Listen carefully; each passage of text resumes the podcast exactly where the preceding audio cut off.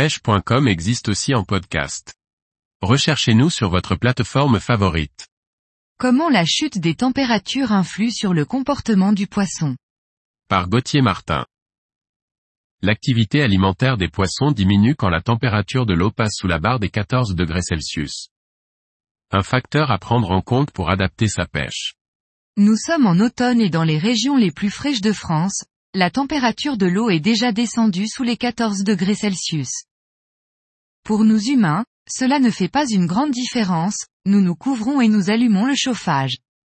Pour le poisson, c'est une autre histoire, quand la température de l'eau passe sous la barre des 14 degrés Celsius, son métabolisme ralentit et son activité alimentaire aussi.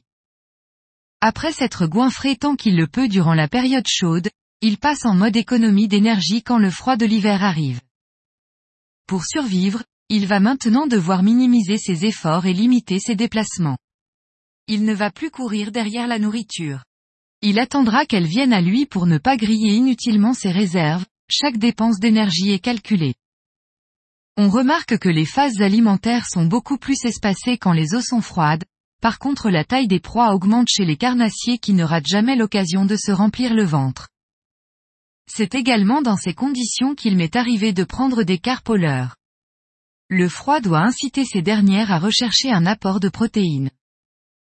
Belle petite perche prise avec un leurre souple de 12 cm plombé en 3 grammes. Le refroidissement des eaux induit aussi un autre phénomène, quand l'hiver arrive, on remarque que le poisson se regroupe sur des postes bien précis.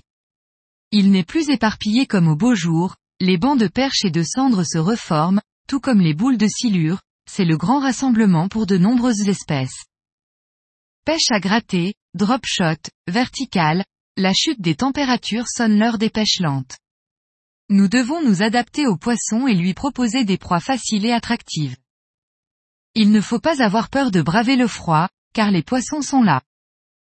À cette époque, j'apprécie la pêche en linéaire lente avec des leurres très planants.